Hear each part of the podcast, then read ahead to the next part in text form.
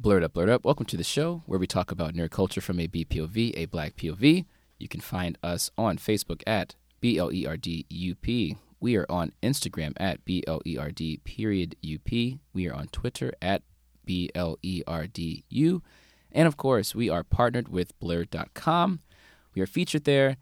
They have great content about video games, comics, anime, pretty much everything nerdy, but through a black cultural lens. And they've helped us get onto Spotify and Apple Podcasts. So check us out there. Leave us a review. Help keep our name up at the top. Please. Yeah. I'm your host, Brendan, and I'm joined with Mel. Yo. Hi. What's up? Yeah. Um, That was like a very blerdy. Yo. Hello. What's up? hey, guys. Very Urkely. Sorry. Excuse me. Hello. Did you do that? I did. Ugh.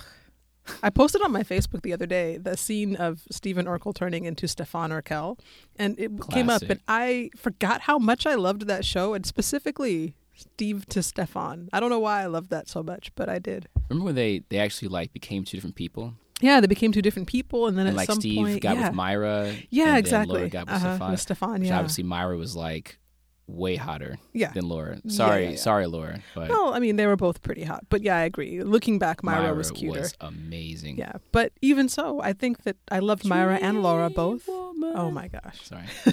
I loved them both because I they were regular black women, and you don't really see them in sitcoms anymore. Was Myra regular? Okay, She was a regular. well, okay, she was a bombshell, but regular in the sense that she didn't have like the Hollywood light skin look that was popular at the time. She looked, she was hot, but like girl next door hot. Sure, sure. Yeah. hmm Rip. R.I.P. R.I.P. What? Yeah, she died. She did not. What like, really? Like years ago. Oh my gosh, she I died had no super idea. young. oh, I had no idea. What happened to her? Uh, she had some disease. oh I, my It was like a really weird disease. oh, okay. Wow. Comments, let us know. I'll probably tell Mel at the end of the show. I- We'll, we'll we'll Google it. oh no. But this show is not about the death of Oh, sorry. Okay. the very belated news of the death of Myra. Oh my I'm gosh. sorry. I'm sorry. to- I'm sorry to bring it to you on the show. Oh yeah. Gee, where have I been for the last decade? I guess. Damn.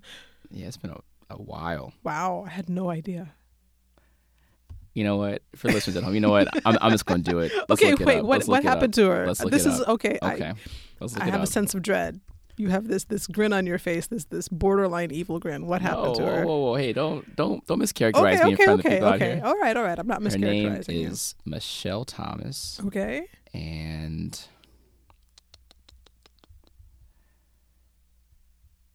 in 1997, Oh my gosh. she was diagnosed with the rare form of stomach cancer, Oh my gosh. and she died a year later, age 30. That's so sad. Yeah, Oh my gosh. I had no idea. Wow. yeah, That is so so sad. yeah. Uh, Well, how am I supposed to podcast now? Dang. Well, let, us let's let's cut to Oh, what we what we came here to do. Wow. Oh, wow. Okay. I'm legit sad. Okay. Yeah. I'm sorry. Wow. It's all good. Today we're going to talk about Ad Astra, or in Latin, to the stars, or as Jill Scott Heron would call it, Whitey on, the, moon. yeah, um, space. You know, I I love space. I'm for those who don't know, I am a part-time science teacher, and in fact, our curriculum is currently on the space chapter right oh, now. Cool. Very cool. Mel knows I'm not a huge fantasy person.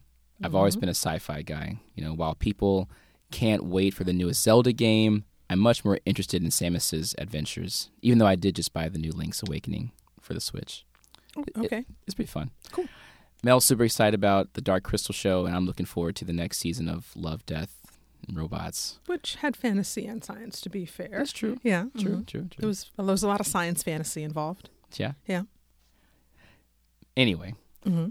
Ad Astra is a space adventure drama by Fox before its acquisition by Disney. It's directed by James Gray.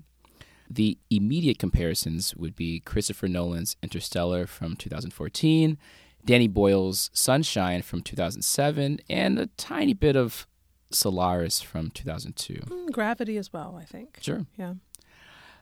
Personally, and Mel may disagree. I already see this in her face. I think this movie does a good job of being influenced by those movies, but also having its own tone and voice. Perhaps. I mean, I, keep going. I want to see where you're going with this. Okay, all right. This movie stars Brad Pitt as Roy McBride, a legendary astronaut whose heart rate never goes above a certain rate. He's always calm under pressure and he never panics. I mean, sometimes he's like, you know, Cameron from uh, Paid in Full. Niggas get shot every day, B. Wow. Wow. Okay. Too cool. Too cool. But yeah, there there are several thrilling sequences in this movie that demonstrate just how amazing he is under extremely stressful situations. It's, it's almost kind of like superheroic at times. It's it's uncanny. A couple of them are in the trailer, but watching the full scenes unfold for me, it had me on the edge of my seat. I don't know about you, but it it just it gives me just more respect for real astronauts. There's really no other job or lifestyle like it. I mean, obviously the scenes in the movie were very fantastical, but they do deal with some amazing stress. Just being isolated out there and Right. just one thing going wrong and they have to fix that or else like their life is over. Like it's so Yeah, the the stakes were high in a lot absolutely. of ways. Yeah, sure. hmm And just the idea that you know being out in space by yourself is going to drive you crazy. Like there's just no way to maintain your sanity when you're ex- when you're exposed to that vastness. right. So yeah, I can see that. Just the training you have to undergo to even deal with that. Right. Yeah. To travel up there, right? Mhm. Reoccurring parts of the film is doing these psych evaluations on Brad Pitt's character Roy to see if he's ready to to stay there or to travel. Right. Which I think maybe I thought they said something a little different than what you thought, but we'll get there. Okay. hmm So the basic plot of this movie is Roy is tapped to help figure out what happened to his father Clifford, played by Tommy Lee Jones, who is also a legendary astronaut. He went to the farthest reaches of our solar system to look for other intelligent life beyond our heliosphere. He went missing 16 years ago and was assumed dead. However, energy surges are coming from his father's last known location and they are damaging electrical systems on Earth. The ship was housing experimental material, and scientists hypothesize that escalations are certain and they could wipe out all life in the solar system if they aren't stopped. Moreover, the government has suspicions that Roy's father is still alive and could be trying to hide from them. Mm-hmm. In other words, daddy issues in space. Freud would have a field day with this movie. Sometimes a cigar is just a spaceship. But beyond that, yeah. For me, again, this is where me and Mel may start to, to diverge a di- bit. diverge a yeah, little bit. probably. What separates Ad Astra from the aforementioned movies is that at the core, it's a character study. Uh, look at masculinity and the cost of being a hero, and even just our idea of what it means to be a hero. Interstellar is focused on a man saving the world and trying to get back to his daughter. Gravity is about a woman trying to survive and get back to Earth. The characters endure hardship, but they don't change much themselves. Roy is always cool and calm, but what does he lose in the process? People are dying all around him. He's emotionally repressed and distant from people, even to those close to him. And we often romanticize these characters in various media, but this movie broadly looks at the sadder side of that.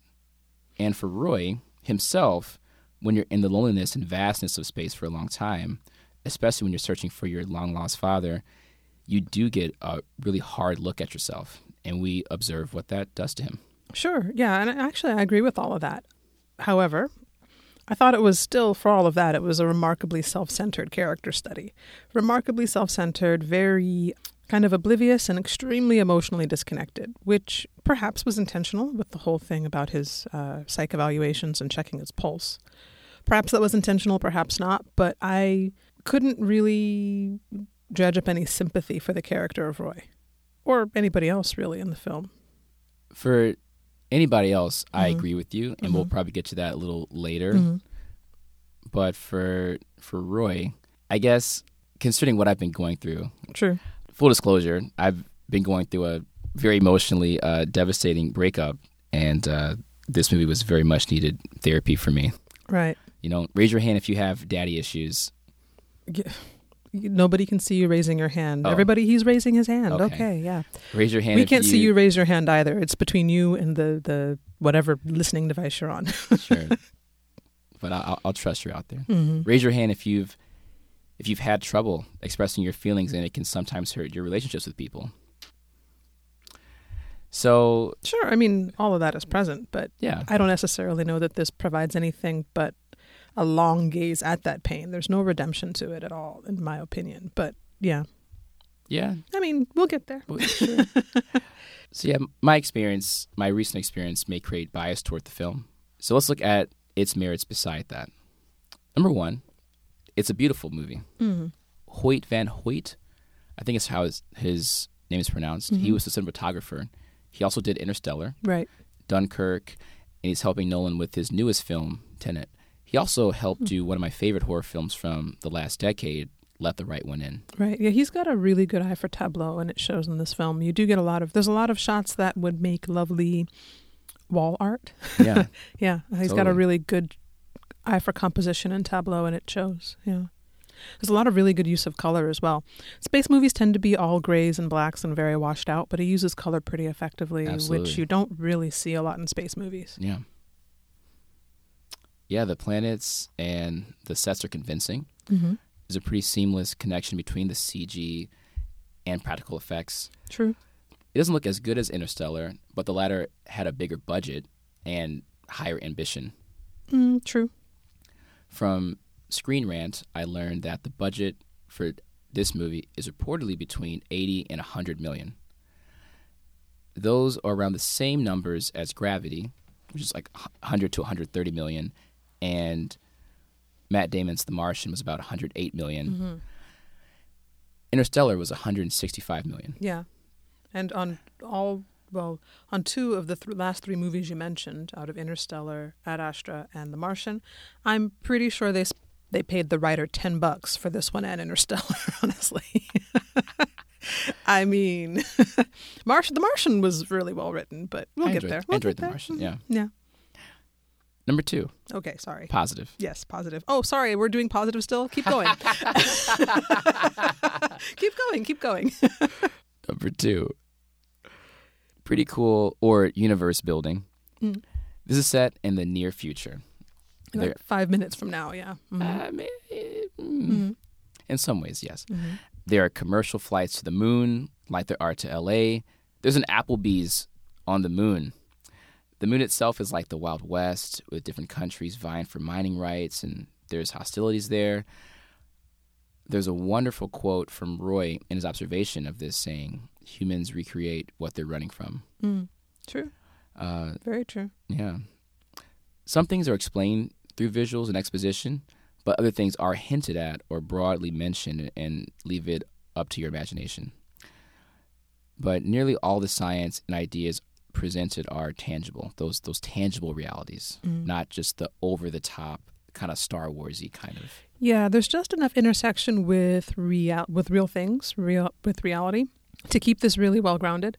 So I like that it starts in the International Space Antenna. The, that's a real thing. Right. So I mean, they start there and then they kind of expand. It's an interesting idea. You can tell that they, at least initially, did their research. Uh, you know, there's people who that's their entire job is you know they're futurists, and you can tell that they definitely consulted someone who had a good idea of that. I did have to stop and think when you see the Applebee's on the moon. Just oh my gosh, can you imagine? Think of how much airport Applebee's costs. Imagine moonport Applebee's, Right. right? Just you know, you're spending three hundred dollars on a cocktail, but yeah, Well, do you remember? Uh-huh. yeah, the were- blanket, yeah, Yeah, Mhm. it was like 120. yeah, 125 bucks bucks for a blanket, yeah. Yeah. But I mean, if you can afford to go to the moon. But it's interesting because, you know, that's what air travel was like in the early days where, you know, they would bring out a whole, uh, like a whole place setting and meals cost, you know, a hundred bucks. Really? Not that much. But I mean, when you adjust for inflation, everything was so expensive and really upscale. And that was kind of an interesting way of blending the concepts, how much it would cost versus how much we seem to like casual, more casual travel now. Interesting. I had Yeah. no idea. Yeah. hmm Mel and I may disagree on this third point. Possibly. What is it? Uh, the ending. Mm. It wasn't a perfect ending to me, Mm-hmm. but to me, this is what separates it in a positive way from Interstellar. Interstellar was gorgeous, no doubt. There was a painstaking amount of detail and even to some of the, most of the science in the movie. But that goofy trip to the love bookcase and the black hole damn near ruined that movie for me. There were uh, Interstellar had a lot of problems. I had some of the same problems Interstellar I have with this movie, but yeah, I agree. That was just at the end. It got to the point where you're like, "Are you even trying? What what are we what are we doing here, really?" Yeah. hmm I remember all the all the fanboys. You just don't get it. I'm like, yo, I get it. It's, just not it's- interesting. It's, yeah, stupid. hmm it's just not a good way to end the story. I'm gonna fly into a infinitely dense, uh, strong black hole. hmm It's getting bumpy. It's really getting bumpy now. Really? Yeah. hmm So we go from having actually pretty good science to no science at all. Like At we're all. at the end of the science, so let's just uh, get, bookshelf Jesus. Okay, Yeah. I don't know. Anyway, hmm back to Sorry, Ad Astra. we're still doing positives, right? At Astra. At Astra. Okay, there is no bookcase in this movie. Yeah. Ad Astra is also about saving the Earth, but that takes a backseat to character, even at the climax. And I thought, in that sense, it executed its mission better than Interstellar.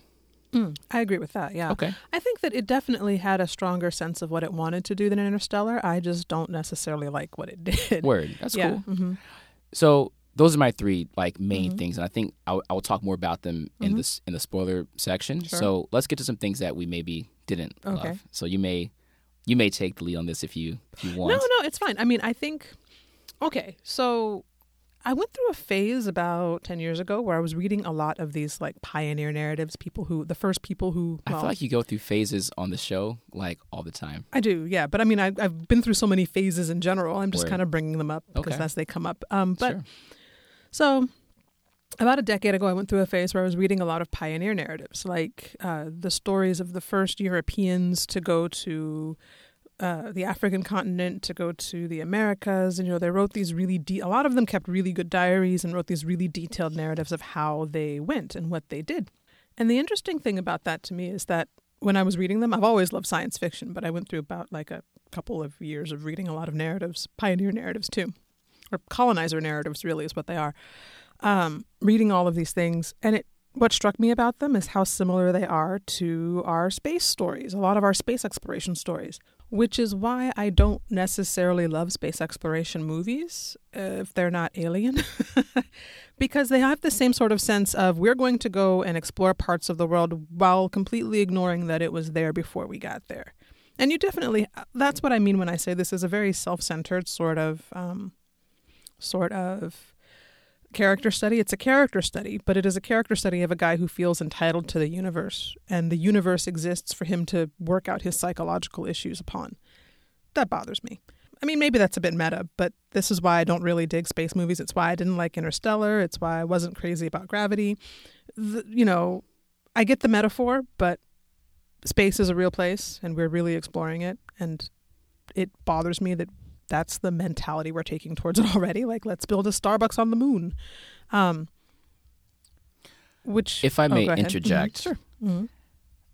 Roy himself, I think, had contempt for those things. It wasn't like he ever praised those things, and he even said that his Mhm. father would be rolling Of course. in his grave. But his father was still out there enabling the future of that to happen, I guess. Yeah. hmm Well, Well, it's I don't Mhm. think I don't think that's fair to say. I mm, here's the it's thing. like Mhm. when scientists make something Mhm. or engineers make something, they may not know Mhm.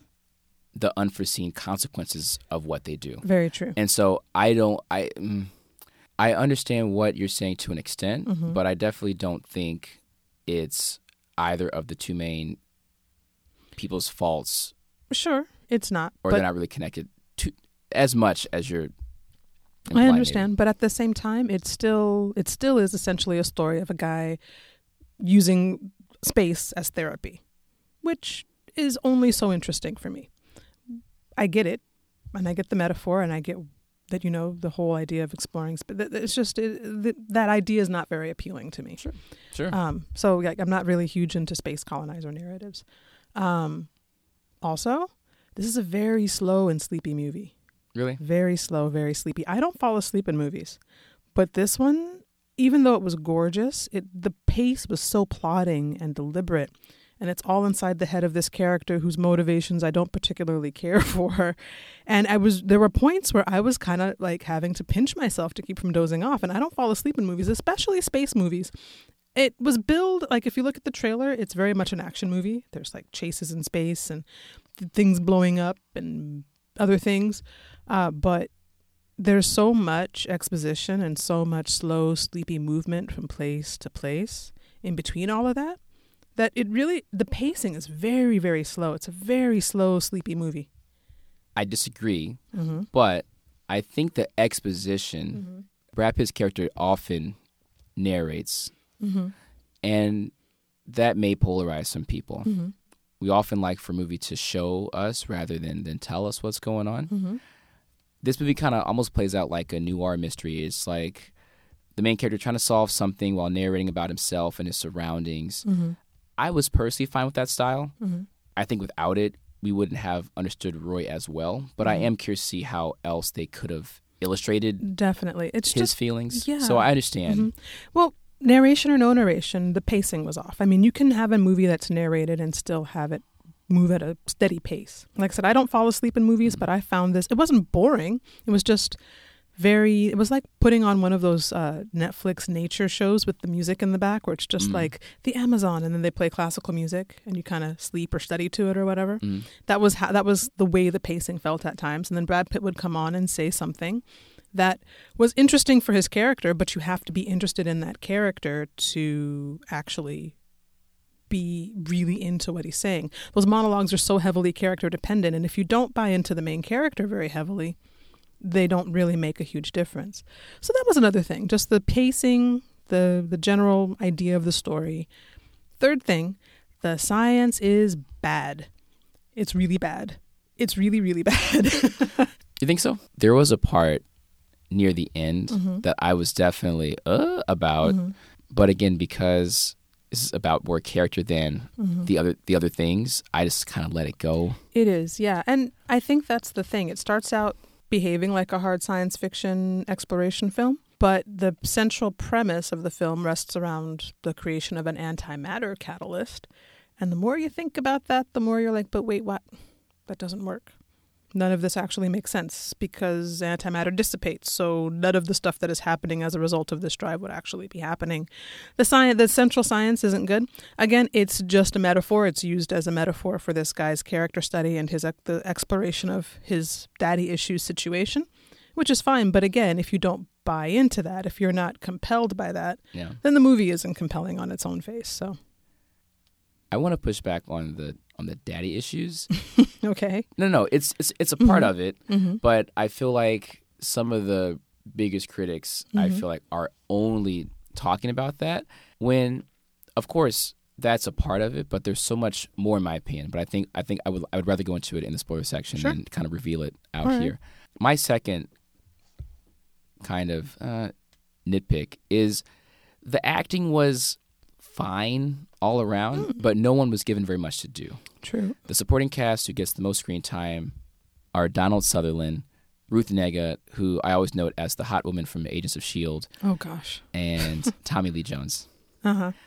Natasha Lyonne from Russian Doll. She gets a small cameo to kind of break the straightforward personalities of nearly everyone else. Yeah, But she had very little to do, and she, she kind of seemed yeah she seemed really out of place Yes. it was very much like why is she so loud this isn't there's no place for somebody loud from wherever she's from they were Brooklyn. on Mars. Yeah, it's- there's no- Brooklyn women yeah. on Mars. yeah there's no why is is this orange is the new black or red is the new black i don't know what this is Nice. it's weird yeah Nice. mhm. This is very much a Brad Pitt vehicle, and all these people do is help Roy get to the next chapter in his journey, and they Mhm. are forgotten. Mhm. Because of that, it's hard to attach yourself, as you were talking about, it's hard to attach yourself to anyone. You, you had trouble attaching yourself to Roy, Mhm. and I was fine with that. Mhm. But I think it's nearly impossible for anyone to attach themselves to any of the other characters. yeah they don't really have characters. They're just sort of set pieces, really. Yeah. They're there for Roy to interact with. They're like books or tables or chairs. They're not fully fleshed out people in any situation, in any case. Not even his father. Yeah. They're all, but this is what I keep going to. They're all kind of. It's almost like they're all figments of Roy's imagination. Like if the end of the movie had just been him waking up, like, oh, what an interesting dream. You were there and you were there and you were there. The movie would have actually made just as much sense as it ultimately did. The Wizard of Astra. Yeah, totally. The Wizard of Astra. um, one thing I didn't say this in the pros, and I should have, but I'll say it really quickly now. Brad Pitt. Can we talk about him? He's Please. such a f- compelling actor to watch. I really, a friend of mine used to always say she didn't think he got enough attention because of how good looking he is. But Mm. as he's getting older, it's not that he's not good looking. It's just that he doesn't have that pretty boy sheen to him anymore. And you can see that he really can act. He is quite a good actor. He really did carry the, I mean, he kind of had to carry the movie because it's written around the, uh, the, his character is the center of this particular solar system Yeah. But it's weird because he's aging, but he still has all the same body language and his voice hasn't changed at all. So if you look at, for example, Donald Sutherland, now Donald Sutherland is significantly older. Same for Tommy Lee Jones. You can see where they have aged a lot and their voice has changed, their body language has changed, everything. But Brad Pitt is in that spot where he's starting to look significantly older, but he hasn't, nothing else has changed yet, Right. which is a little strange. It almost looked like he had been digitally aged at the very beginning of the film. Huh. Yeah, it was kind of strange. Yeah. Yeah. But he did a really good job. yeah. I I thought he did a great job of portraying this man in an in an understated performance. I've seen reviews say that he simply sulks around, but I think combined with the writing, the exposition, and the editing of the flashbacks, you get a decent feel for the character, at least enough to understand his arc. There's a particular scene where the camera just sits with him, mm-hmm. and you see his emotions transform live, and I thought that was really powerful. He does a lot of really good physical acting, a lot of really good face and body stuff. So he walks like the first thing I noticed is, oh, he walks like he's in the military. He really does walk like, you know, a career military guy. He really did do the work, you can see. Yeah. And it, not in a way where he's like, look, look, I'm acting, I'm acting. Look at me, I did the work. It sh- look like, you know, Christian Bale tends to do. Right. he kind of did he it was a very just a very good performance. He's really he's very talented and you can finally see that see that. I'd like to see it in something else though. This was not a great vehicle for him even though he pulled it along. So let's let's go to our our closing. You're right. Okay. We're gonna guess it. You you don't recommend this movie. um you know here's the thing What's the I'm thing? I'm doing all of this like kind of negative talking about it because you've got such a positive review of it as kind of a balance. But I didn't really have that strong of a response to this movie, Mm-hmm. and I feel like that's a really common occurrence. Like I, this movie is fine. Like I didn't have any strong feelings about it when I was watching it. It was interesting to watch, interesting to think about, but it didn't really say anything very definite to me except for, oh look, this is a person who exists, which is fine, but that's it. I mean, I don't not recommend it, but I mean, I'm kind of being very neutral about it, but that's kind of how I felt after watching it. I kind of left like, oh, that was a movie. It was interesting to see, but there wasn't anything particularly strong that came out of the movie for me, negatively or positively. It was just a movie that cost a lot of money that they made, you know? Mm. Yeah. Okay. Mm-hmm. I recommend this movie, especially for those who are down and are having trouble getting out of their own minds.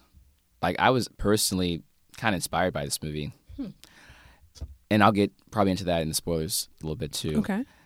But yeah, I, I agree. It, it wasn't the most amazing as a space movie itself. It wasn't the most amazing space movie I've, I've ever seen, but it was good. It was fine to me, hmm and it'll probably won't make its money back because it's up against the new what Rambo and Oh, it's out there and that new J Lo movie. Oh, Hustlers. Yeah. Now that I want to see, but it's not here, unfortunately. Yeah. hmm And then, of course, two weeks later, the Joker comes out. Yeah. So, hmm It might get in there. It might just squeak by because it is just is kind of ending its its reign over the box office, and it is kind of sliding slowly down the the charts. yeah, Hustlers is out, but Hustlers is a real specific kind of movie. right. So I think it'll draw a different. The people who don't want to see Hustlers will want to see Ad Astra, and vice versa. I think. And what's the other one you said that's out right now? Oh, Rambo. Yeah, I don't know who's going to see Rambo. That's but been getting really yeah. bad reviews. Uh, well, Panned.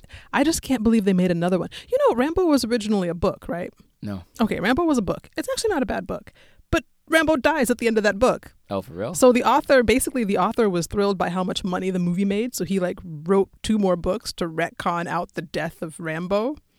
Just so everything after Rambo one has basically been a money bag, a money trap. Interesting. So I don't know why there's the fact that they made another Rambo and people are taking it seriously. That's interesting to me.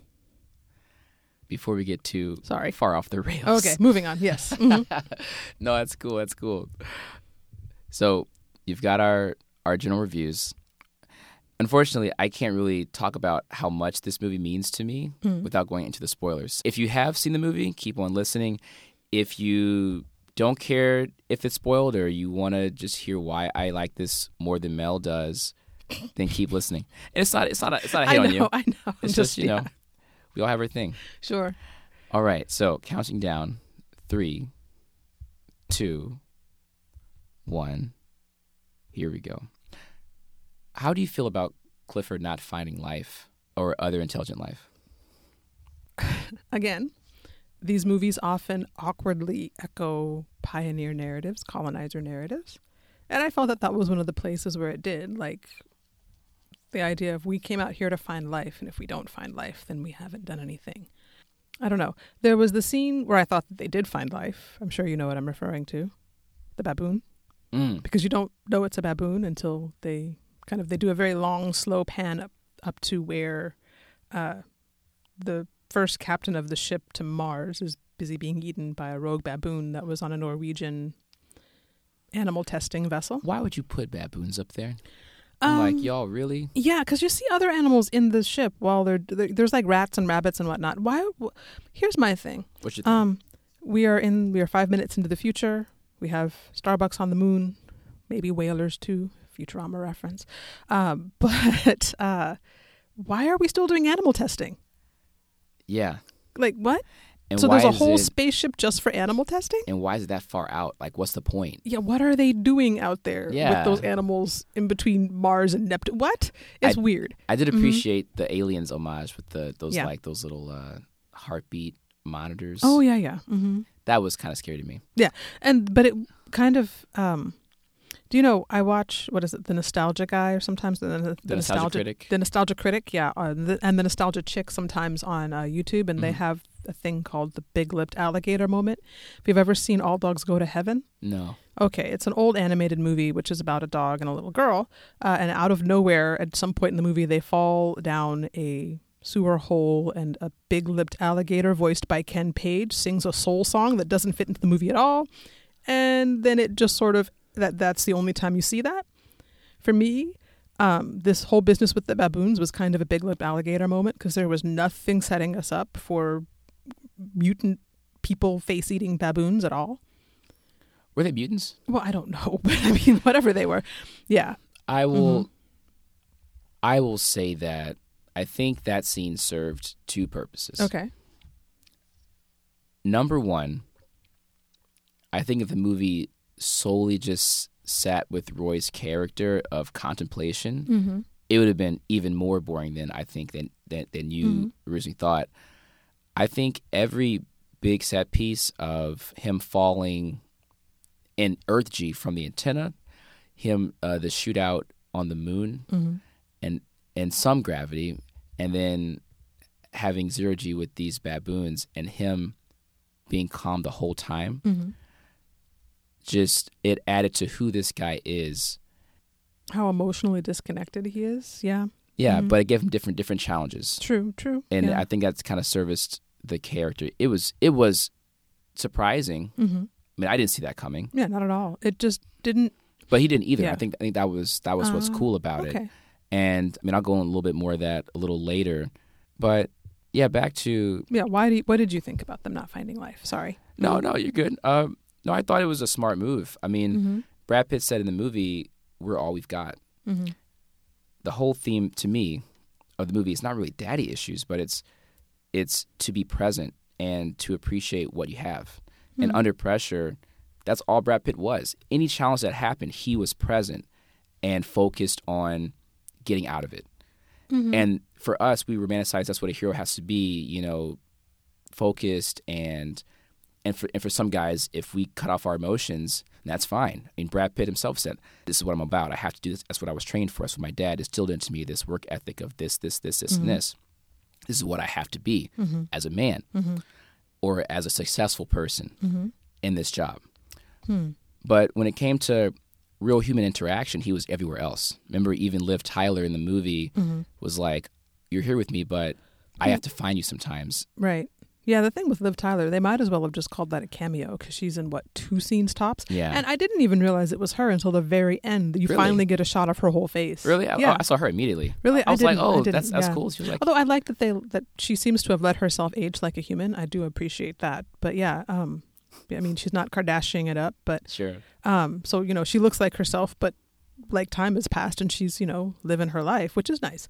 But that said, I had no because she's in such brief scenes. She Right. could have been any generic white actress, and True. you know, yeah, true. yeah. There was no reason for it to be somebody we knew.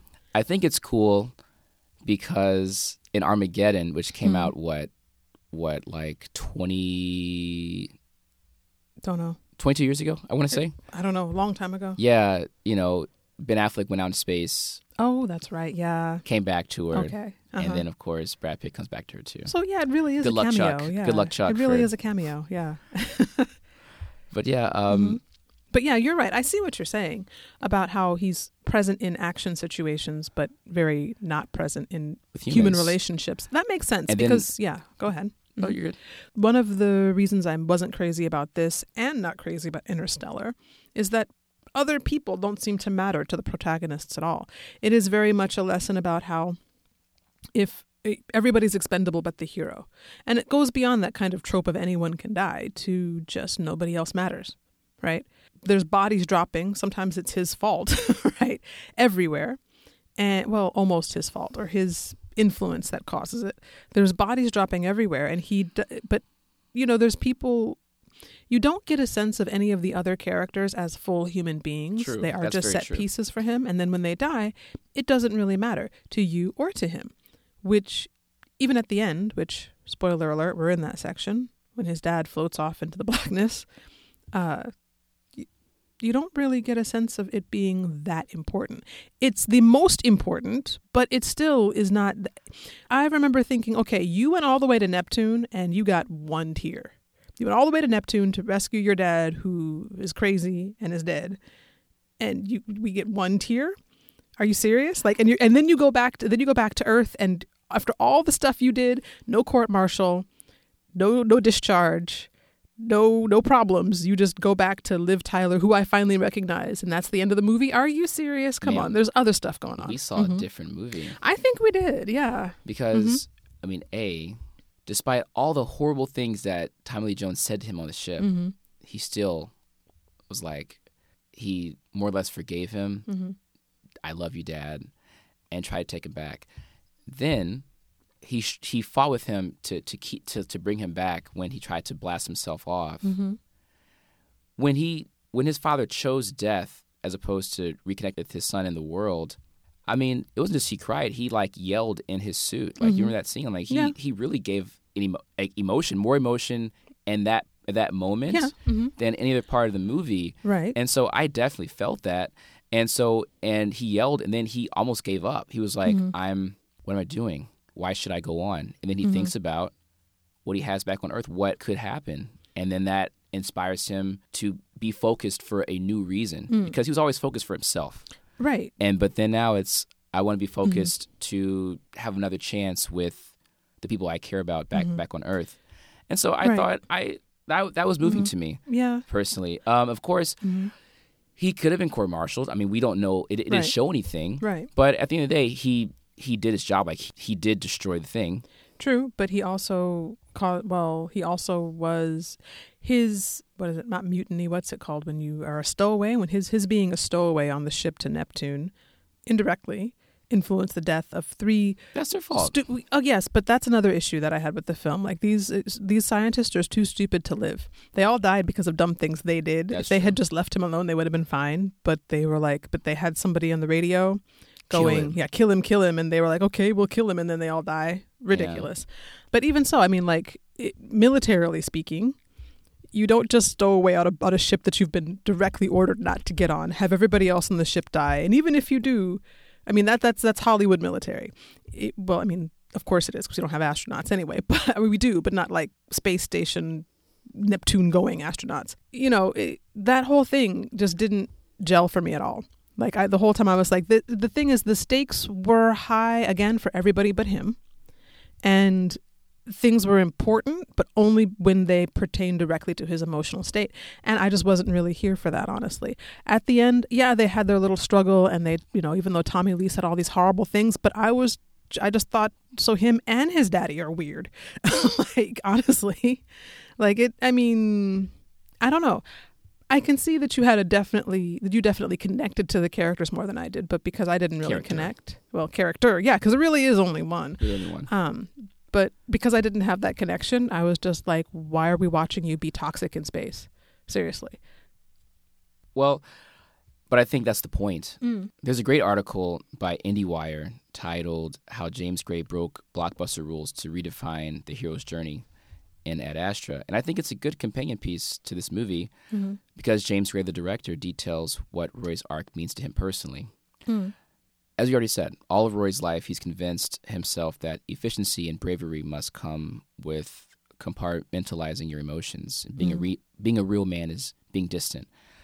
Gray cites Joseph Campbell, hmm whose book Hero of a Thousand Faces is widely influential in fiction, had an influence on him in this movie. Of course. Although, well, no, go on, because I'm curious as to how he rationalizes this. Go ahead. Well, he talks about just how the way that we see heroes often, and like your Iron Mans of Mhm. like you know they're just cool and they're flawed, but it's not really a big deal. Mhm. Whereas this movie really takes a different look at what it means to be a hero, how he struggles to overcome. Okay. Now, here's the thing. What's the thing? I think, yeah, there's many things. Um, I think if I have to read an article about how the character was formulated in order to understand that the character is supposed to be a hero and not just a sleepy protagonist in a character study, then to me that's a writing issue personally. Without the uh, without the context that you just described to me about how he was trying to redefine what a hero is, I don't think I would have gotten that, and I wasn't intrigued enough by the way it was written to want to dig for that. Like, there's a difference between like, okay, that was strange. I didn't necessarily like it. Let me find out more about it. But Mhm. this was too sleepy for me to think, oh, there's more to it. Let me get in. Let me let me find out what the director said. You know. Word. I mean, for me personally, I guess Mhm. because of what I've been going through, I, Right, I yeah. immediately was like, I was right there. Right. Yeah. Fair Yeah. enough. Mhm. There's some more good quotes from from the article, and the director says, "The true terra incognita, or the unknown, Mhm. is the human soul. In order to assess the earth with any kind of meaning, it basically has to come from us. And for Gray, a hero isn't someone who transcends their humanity, but rather someone who fulfills it. Roy isn't a hero for going to Neptune; he's a hero for wanting to come back to Earth." Mhm. Okay. when you contrast this movie, this idea of a man who had a something that impacted him negatively Mhm. in his life that forever changed him and is finally kind of coming to grips of how that fucked him up Mhm. and wants to be better for it. That contrasts with the upcoming Joker film, which is Mhm. about a man having a rough life and then extroverting his pain with violence on people. And unfortunately, one movie is easily going to outgross the other and probably incite more violence in the world, if not exclusively Well, yeah. back in the States. Yeah. I mean, well, let's not count our chickens before they're hatched, but I don't necessarily disagree with you. yeah. But Ad Astra is, for me, the message that men need to Hmm. Need to see. That's just me personally. Okay. Maybe I don't know. If, I mean, I don't know if maybe as a woman, I mean, you're Mhm. you're much more put together than I am. I think, and Not so necessarily. maybe I think it just didn't necessarily resonate with the themes of this film. okay. Um, yeah, I don't know. I can hearing what you talk about it is definitely helping me see it from a different perspective. But I guess because I'm not going to lie and be like I've never gone through anything. That's not what I'm saying. It's just that that's not something that resonates with my particular pain. sure, This movie didn't resonate with me on that level. sure.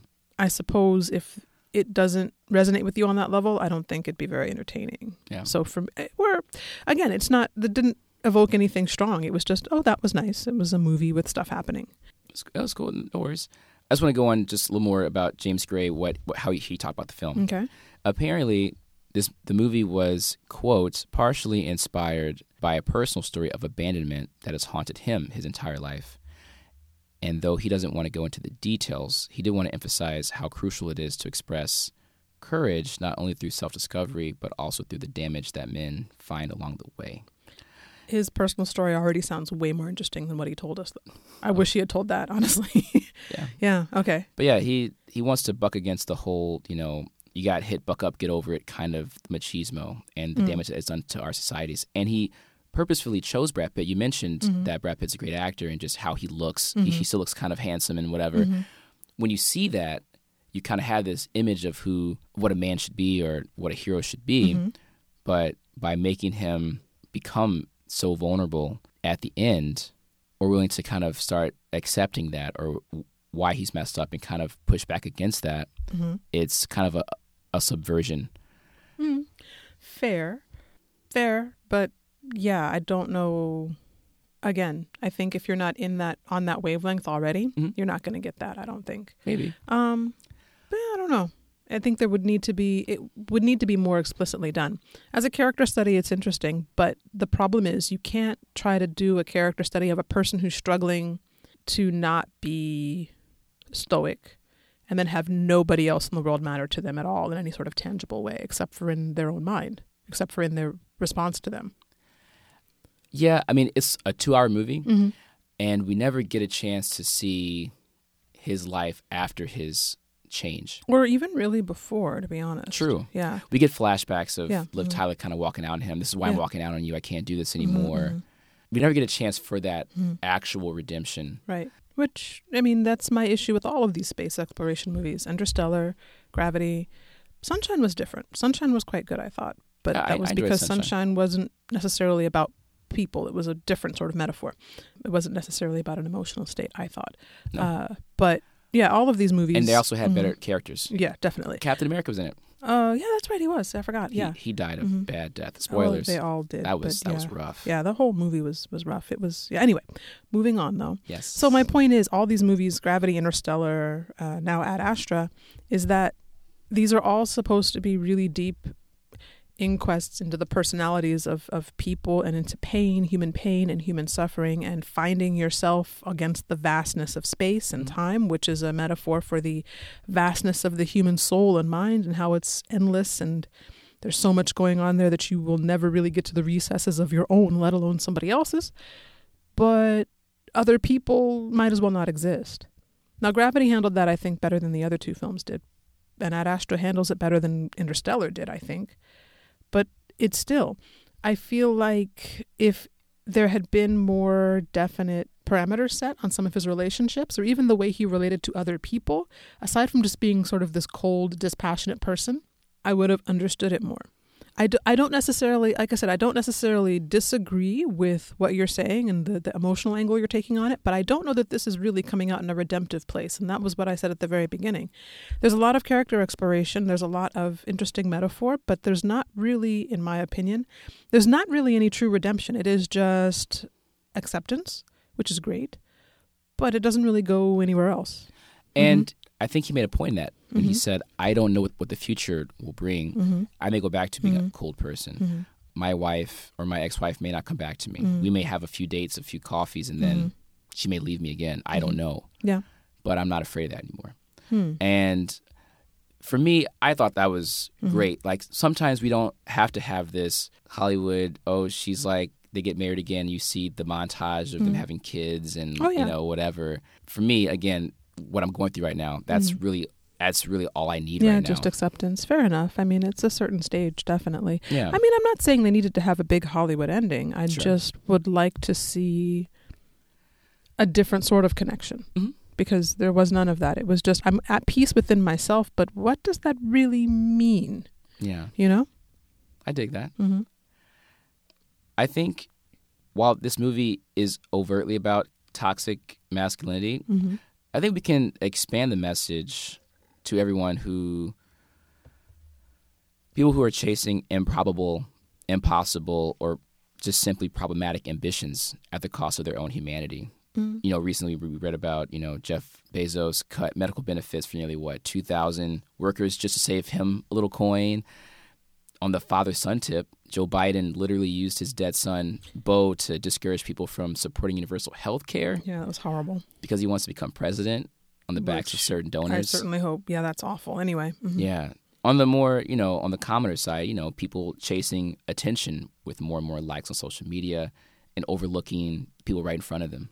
Mm. People chasing love or lust in the wrong places and overlook their own friends and family who support them.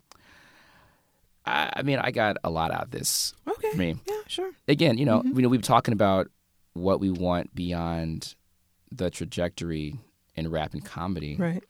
But this movie shows that kind of to go beyond, we Mhm. really need to go within and truly embrace our own humanity. And more often than not, we are enough. We we have enough, and we should be grateful. And I wish, as you said, I wish the movie did more, maybe at the end, to show him Mhm. fully embracing that. Yeah. that would have been nice. Yeah. or but just you know, he talks so much about his internal go- his internal workings, and at the end, he's like, "Well, this is it. This is me." And there's a certain beauty in self acceptance, Mm. but you don't go through a whole film saying, "I gotta change. I'm not the same. I gotta something has to change. Something has to be different. What's wrong with me?" And then at the end, you're like, "I don't know, but this is who I am." Eh, okay. I, I feel you. Mhm. I feel you. I'm very curious about how this is going to be received Mm. by audiences. I think on the various big sites, it's it's fresh. Mhm. It's but it seems a little mixed too, Mm. at least by critics. Definitely. Yeah, I don't know. I think the trailer did it a disservice. A I huge agree. disservice. You really do expect. I don't usually watch trailers, but I knew nothing about this film, and I wasn't sure if it. There's a really well, not popular necessarily, but well-known uh, Kickstarter campaign. I think for a graphic novel with the same title. Mhm. Not the same thing at all. Not the same property. I think the graphic novel is about furries or something. Um, but yeah, I don't know what it is. I just saw the page quickly, but so I didn't know what it, if it was related to that or to something else. Brad Pitt's a furry. yeah, exactly. I was like, what is this movie I have to go see? Would Brad Pitt is a furry in space? What is this? First thing about Furry Club. Exactly. Yeah. Do not talk about Furry Club. Exactly. Just you know. Uh, anyway, moving on. Yes. Um, I wasn't sure what it was, so I actually watched the trailer for the first time in ages. I never watched trailers, and watching the trailer and then going to see this, I was like, oh, this isn't what I was expecting at all. So it does market it as an action film. hmm And it's not really the action. The action's there, but it's not there for the same reason. True. hmm Thanks for sticking around with us. Uh, the ending of this movie reminded me of the introduction to the the Bush Babees album, Gravity, which features one of Mos Def's first appearances on Wax.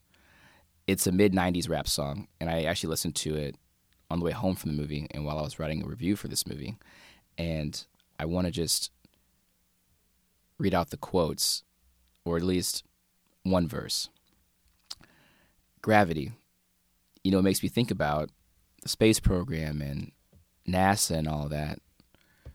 Man thinks he's got some place in space. He do. It's called Earth. We better off just holding down this little square that God gave us instead of trying to question the unquestionable, try to claim the unknown. The unknown claims you. Gravity is what we must submit to. And again, just the whole theme of enjoying what you have instead of chasing things. What was the quote that Brad Pitt said at the end? He could only see what was not there. He couldn't see what was right in front of him. A lot of us talk about going to space and you know finding life and colonizing whatever, but we still have what crazy global warming, folks, and and crazy famines, wars. We can't take care of these things on Earth. Why are we going out in space?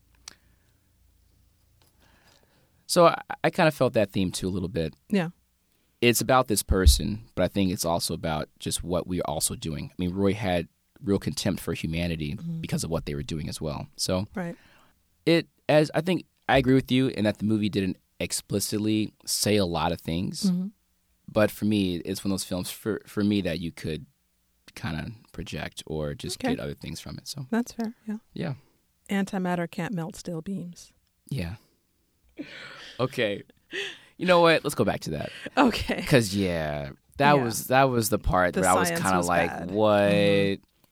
I mean, not only yes, you're right Mhm. about antimatter, but just we're, we're just gonna throw a nuke at it.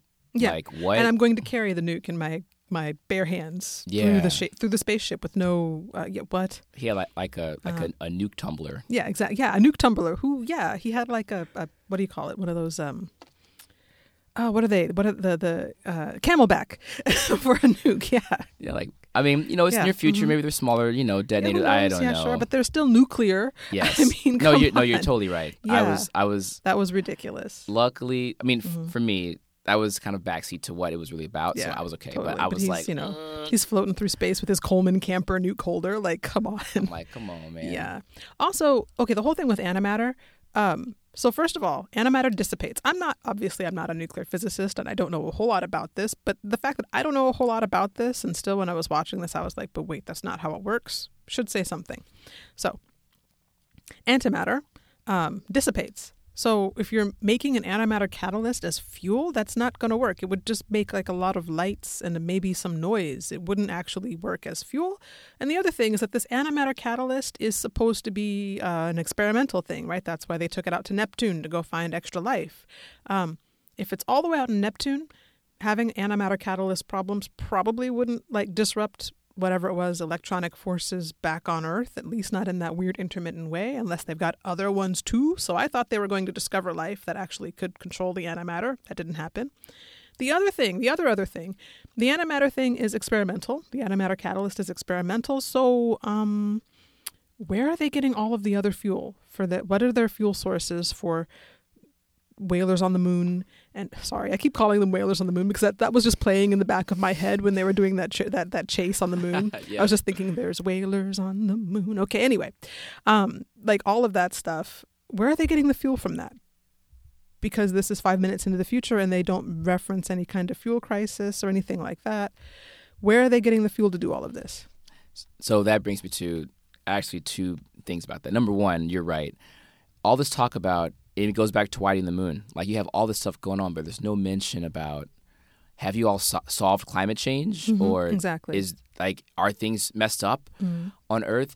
And I'm also kind of I was taken aback by seeing so many planets. Mhm. Like they had to go from the moon to Mars, of Mhm. course. Yeah.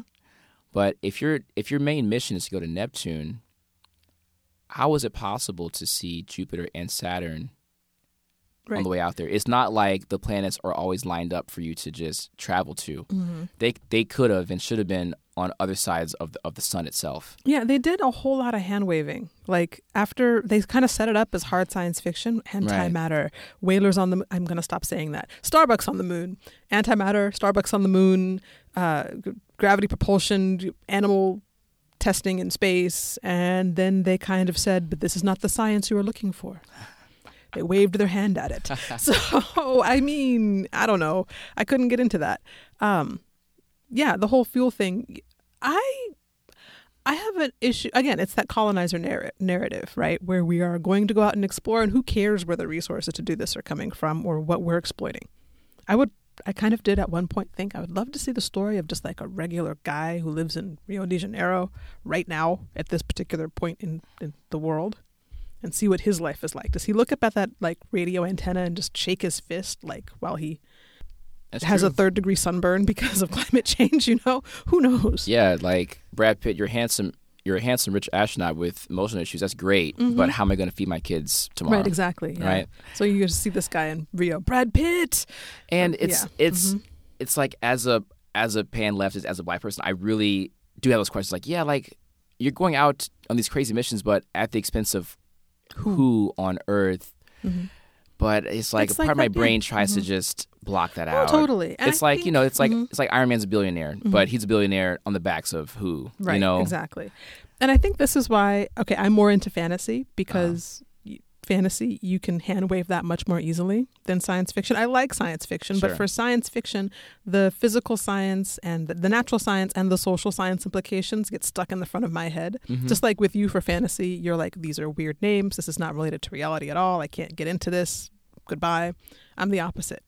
I'm just like, but really, because science fiction's supposed to be grounded in reality to some extent, and the reality always gets in the way of my enjoyment, okay I- I- especially I- like the historical reality. I Yeah. dig that. Mhm. Yeah, I still sure. like science fiction, especially if it's really far out, but this wasn't quite far out enough for me to to ignore all of the the the the Coleman cooler nuke. No, I, I dig that totally. Can we talk about age for astronauts? Oh yeah, Because I Googled it. The average age for an astronaut to go to space is 34, uh huh. which is my age now. Huh. I, you know, Happy birthday. thank you. Happy belated from, from last week. Anyway, but yeah, obviously Donald Sutherland is not 34 years old. Yeah, he's like 99. Brad Pitt isn't 34 either. That's a good point. Yeah. mhm. But there wasn't.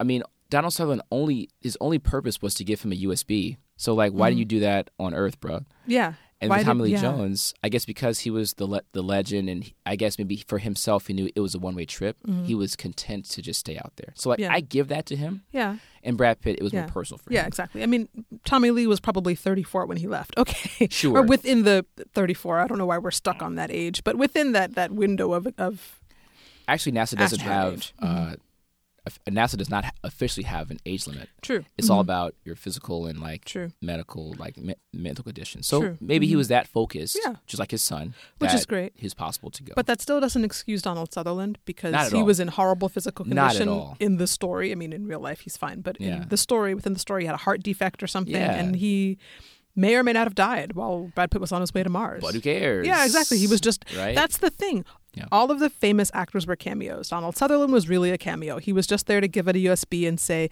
"Look at me. I was in a space movie with Tommy Lee Jones 20 years ago, and now we're in a space movie again. Ha ha." Space Cowboys. Right? Yeah, Space Cowboys. Yeah. Um, Tommy Lee was a cameo. He was in the last scene, and he did nothing that you expected him to do, which was fine, but again, just fine. Um, Liv Tyler was a cameo. Uh, what's her name? Who played Beloved? Uh, she was a cameo. Oh, what's her name? She was in Set It Off too. Uh, she was the lone black lady astronaut. Well, Ruth Negga was also a black lady There were- there were two. yeah, there were two. Ruth Negga and No, no, no. There were there were three. There was there was Oh, that, that's that right. There was the general NASA lady. Yeah, down yeah, on yeah. the Earth. Okay, true. Yeah. hmm Go on, okay. go on. So there were two famous black lady astronauts. Black lady astronaut. Anyway, um, have you not seen that skit? It's from a black lady sketch show. They kind of pulled it out at the end. Anyway, it, the last few episodes were really good. Okay. Uh, Cool. But yeah, so whatever her name is, whose name Kimberly? Oh, what is her name? I cannot remember, but she was a cameo, and she's very famous. Ruth Negga was a cameo, and she's very famous. All of the really big name actors, except for Brad Pitt, were really just there for a scene, just to kind of I don't know why they were there to do whatever. Yeah, it was interesting. Yeah. But Donald Sutherland arguably got the worst treatment because they really do build him up as like the sage old companion, and then he's gone. He's, He's in like, two you know what, bro? You know what? I can't do this. Exactly, Here, here, have yeah. this USB I had on, on my neck the whole time. Right, yeah. And be-. Go. yeah, like, exactly. what? Yeah, exactly. Like- and because Roy is so stoic, you don't really get any kind of impact from that. He's he's like, "Oh, please call and check on my friend," and then they're like, "He's in surgery," and he's like, "Huh," and then it moves on. Niggas get heart conditions every day, B. Exactly. Okay. This concludes this episode of Blerd Up. Remember, we are on Facebook at B L E R D U P. We're on we're on Instagram at B L E R D period U P. We're on Twitter at B L E R D U. And don't forget, we are on blurred.com. Check us out there and check out their other content, other podcasts, and YouTube channels. Peace. Peace.